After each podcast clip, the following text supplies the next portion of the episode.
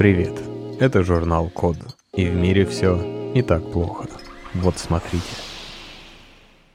Изобретатель придумал способ играть в GTA 5 на ретро-консоли Nintendo Game Boy.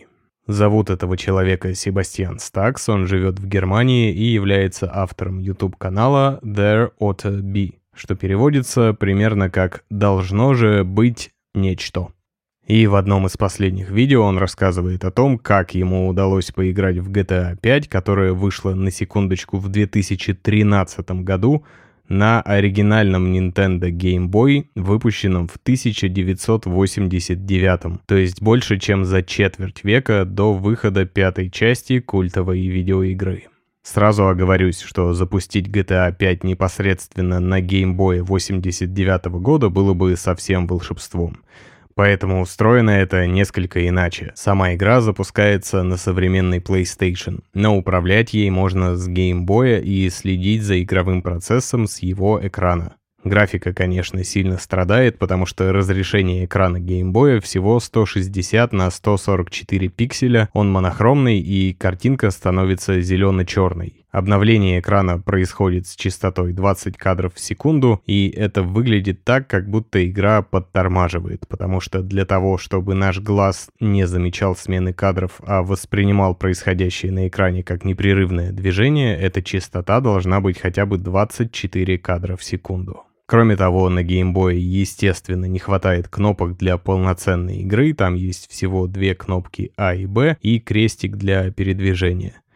Тем не менее, это удивительное достижение. И хотя сам Себастьян называет этот проект одним из самых бесполезных своих творений, он весьма интересен. И вот почему процессе переноса картинки на Game Boy он столкнулся со многими ограничениями, которые связаны с тем, как игры в далеком 89 году воспроизводили графику. Деление экрана на специальные квадраты, спрайты, количество которых в каждой строке также ограничено. Это все подробно объясняется в видео под новостью. Зайдите на сайт и не только почитайте, но и посмотрите.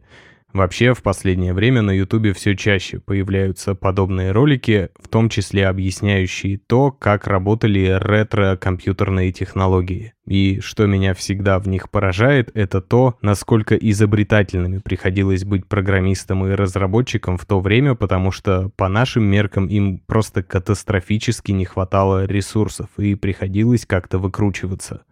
Еще один интересный пример оптимизации кода и оптимизации ресурсов системы — то, как устроены, например, звуки в легендарной игре Super Mario. В ней многие звуковые эффекты — это не какие-то заново написанные звуки, а открывающие или закрывающие, назовем их джинглы, но ускоренные в несколько раз. Это был один из способов, как разработчики экономили место на картридже. Современные технологии позволяют не идти на подобные ухищрения в большинстве случаев. Однако мне кажется, что для любого программиста умение решить задачу, задействуя минимально возможные ресурсы системы, это повод для гордости, а иногда еще и повод найти элегантное, необычное решение. Если работа Себастьяна показалась вам интересной, можете перейти на его YouTube-канал и посмотреть, как, например, создавался тот самый Wi-Fi картридж для геймбоя.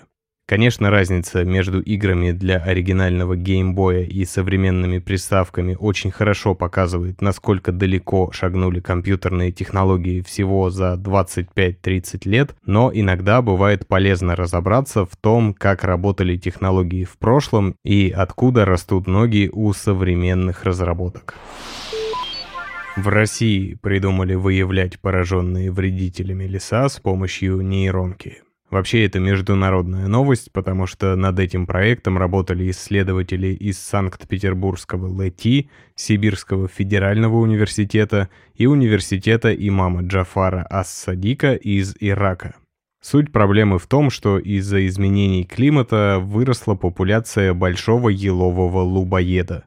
Это особый тип жука-короеда. Личинки этих жуков живут под корой хвойных пород деревьев и поедают луб это внутренняя часть коры, которая важна для питания дерева. Если дерево сильно поражено этим вредителем, то оно погибает всего за 2-3 года. И раньше лубоеды в основном поражали трухлявые и сухостойные деревья, но теперь они позарились и на здоровые, и это представляет большую угрозу для еловых лесов. Основным методом борьбы с такими вредителями является своевременное выявление пораженных участков леса, и обычно этим занимаются сотрудники лесничества, они осматривают деревья, скажем так, вручную, а это в общем не быстрый процесс, и так как требуется присутствие человека, то еще и дорогой, потому что эти рабочие часы нужно оплачивать. Поэтому ученые придумали выявлять пораженные лесные участки с помощью нейросети по снимкам с беспилотников.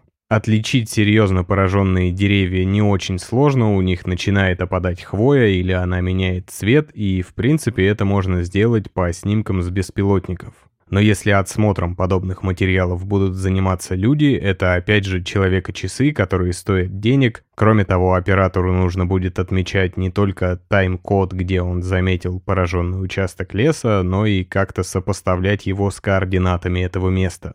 Для того, чтобы упростить, ускорить и удешевить этот процесс, ученые решили разработать нейронную сеть, которая автоматически в реальном времени определяла бы такие места. За основу взяли существующую сверточную нейронную сеть с забавным названием YOLO, Y-O-L-O. И поначалу я подумал, что она расшифровывается You Only Live Once. В начале десятых годов это был довольно популярный хэштег и, в принципе, фраза, которая в переводе с английского означает «живешь один раз». В принципе, это то же самое, что Carpe Diem или Memento Mori. Но название нейронки расшифровывается You Only Look Once, что можно перевести как «достаточно один раз увидеть». Назвали ее так потому, что эта нейронная сеть может работать в реальном времени. Для этой задачи нейронку обучили на четырех сотнях снимков заповедника из Болгарии, который на 90% состоит из хвойных и смешанных лесов, и точность распознавания поврежденных короедом участков составила до 95%, и это очень хороший результат. Теперь дроны, оборудованные камерами в паре с нейронной сетью, могут практически безошибочно определять участки леса, которые поражены короедом. И вмешательство человека потребуется только конкретно в этих местах. В целом нейронные сети находят все больше применений в современной жизни, и мы все ближе приближаемся к тому, что нам показывали в далеком 1991 году в фильме «Терминатор 2». Если помните, мир в глазах робота Т-800, это тот, который хороший, имел красный оттенок, но при этом все важные объекты обводились специальной рамочкой, и через некоторое время появлялась подпись «Мотоцикл такой-то модели». Человек, мужчина такого-то роста, представляет, не представляет опасность. Надеюсь, такого развития событий, как в «Терминаторе», нам удастся избежать, а вот компьютерное зрение уже вплотную подошло к тому, что нам показывали в кино около 30 лет назад. Ждем, когда другие предсказания научных фантастов станут реальностью. Сделали квадрокоптер на основе эскиза Леонардо да Винчи. Остин, Претта и другие студенты Мэрилендского университета в колледж-парке США разработали Crimson Spin. Это квадрокоптер с четырьмя воздушными винтами, но не обычными в форме пропеллеров, к которым мы все привыкли, а штопорообразными. И созданы они по эскизу Леонардо да Винчи, который придумал его в конце 80-х годов 15 века. За основу гениальный итальянец взял водяной винт, или так называемый винт Архимеда. Если вам сложно сходу его визуализировать, просто представьте шнек мясорубки. На эскизе да Винчи был изображен летательный аппарат для одного человека, который должен был приводиться в действие мускульной силой самого пилота. Сделан должен был быть винт из дерева и кожи, из тех материалов, которые были на тот момент доступны, но эти материалы были слишком тяжелыми для того, чтобы реализовать этот проект, и устройство могло взлететь. Что интересно, сами экспериментаторы не были до конца уверены, что подобное устройство взлетит. Однако дрон с четырьмя штопорообразными крыльями или точнее пропеллерами из пластика действительно смог взлететь и даже маневрировать в полете.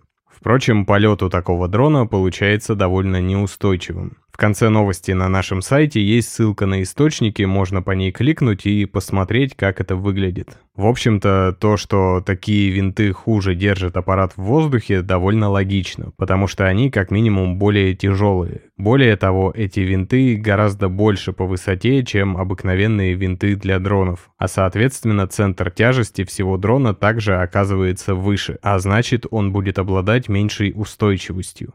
И еще мне показалось, что этот дрон шумит сильнее, чем обычные дроны, и звук этого шума несколько отличается. Возможно, это связано с тем, что такие винты хуже сбалансированы. А может быть дело в том, что стандартные моторы дронов не рассчитаны на более тяжелые и громоздкие винты. Как бы то ни было, история интересная. Леонардо да Винчи придумал эту конструкцию в 15 веке, и лишь в 21 мы смогли доказать, что в принципе она может работать. Вероятно, нам стоит внимательнее пересмотреть манускрипты с эскизами Леонардо да Винчи и великими изобретателями прошлого, может быть и для каких-то других изобретений настало время воплотиться в жизнь. Российская нейронка следит за опасными льдинами в Арктике. В чем суть проблемы? Чтобы перевести что-то из европейской части России на Дальний Восток или обратно, существует два пути – это либо северный морской путь, который идет севернее Евразии, либо альтернативный путь, использующий Суэцкий канал. Он, соответственно, идет ниже, то есть южнее. Так вот, северный морской путь почти в два раза короче. Не уверен, что он настолько же дешевле, потому что есть некоторые нюансы. Например, дрейфующие льды, которые в этих северных широтах не редкость, и они могут представлять серьезную опасность для судоходства. Суда в Арктике могут застрять во льдах. Это затрудняет навигацию и может быть опасно для экипажа, так как льдины иногда бывают настолько массивными и крепкими, что могут пробить борт судна. Поэтому в России разработали цифровую платформу для оперативного мониторинга безопасности акваторий и морских объектов. Называется она Scanex Maritime. И здесь человечеству опять помогает нейронка. Ее обучали на архивных и оперативных спутниковых снимках. Причем ее научили различать не только опасные льдины, но и нефтяные пятна и опасные штормы. Кроме того, в эту же систему поступают данные о перемещениях других судов, и поэтому Scanex может помочь капитанам проложить маршрут вблизи загруженных портов. В презентационном ролике, который вы можете найти под новостью, показано, как, например, при обнаружении нефтяного пятна программа просчитывает, куда и с какой скоростью оно будет двигаться, когда оно может достичь побережья, а также программа может рассчитать, откуда, скорее всего, это пятно взялось, сопоставляя данные о движении судов в этой акватории и времени и месте появления разлива. Особенно здорово то, что это не исследовательский проект, а уже работающая технология. И ей уже пользуются такие крупные компании, как «Газпромнефть», «Лукойл», «Роснефть» и многие другие. Классно, что мы живем в то время, когда мы не только можем посмотреть на нашу планету из космоса, но и воспользоваться этими данными, чтобы рассчитать максимально безопасный маршрут. Кажется, времена, когда программы будут рассчитывать для нас безопасный прыжок через гиперпространство, уже не за горами. Сделали умные швы для наблюдения за ранами после операций. За ранами, которые остаются после хирургических операций, нужно внимательно следить, так как возможны разнообразные осложнения, будь то заражение, расхождение швов или кровотечение. Если такой шов расположен снаружи, на коже, следить за ним довольно просто, это можно делать визуально. А вот если операция происходила глубоко в теле, то контроль за такими швами затруднен, и осложнения можно обнаружить слишком поздно. Поэтому исследователи из Национального университета Сингапура разработали умные швы. Система, с помощью которой можно контролировать процесс заживления раны, состоит из медицинской нити с полимерным покрытием, без батарейного датчика и внешнего беспроводного считывателя. При зашивании раны специальную нить продевают через датчик и закрепляют на контактах медицинским силиконом. Как вы уже, наверное, догадались, раз считывание данных происходит бесконтактно, стежок с датчиком работает как метка радиочастотной идентификации RFID. На данный момент максимальная глубина, с которой можно считывать эти сигналы, составляет 50 мм. Но исследователи говорят, что в принципе ее можно и увеличить, либо увеличив длину или состав нити, потому что она работает как антенна, либо сделав считыватель более чувствительным. Подобная система может помочь врачу вовремя определить постоперативные осложнения, например, заражение раны или расхождение ее краев. Последнем случае, если нить, например, порвется, антенна станет короче и сигнал, который получит считыватель, будет более слабым. Умные швы уже прошли тесты на живых свиньях и грызунах и доказали свою эффективность. Вообще, это очень нужное и полезное изобретение. Теперь врачи смогут раньше понять, что после операции что-то пошло не так. Потому что до появления такой технологии довольно часто осложнения обнаруживались только тогда, когда пациент чувствовал серьезные симптомы, вроде значительного повышения пульса, температуры или сильных болей. Минусом подобной системы можно назвать, пожалуй, только то, что для удаления швов все равно нужна небольшая операция. Поэтому в будущем ждем, что ученые смогут разработать швы, которые будут оставаться в теле ровно столько, сколько нужно для заживления раны и контроля этого процесса. А затем и датчик, и непосредственно сама нить просто рассосутся в теле и не оставят никаких следов.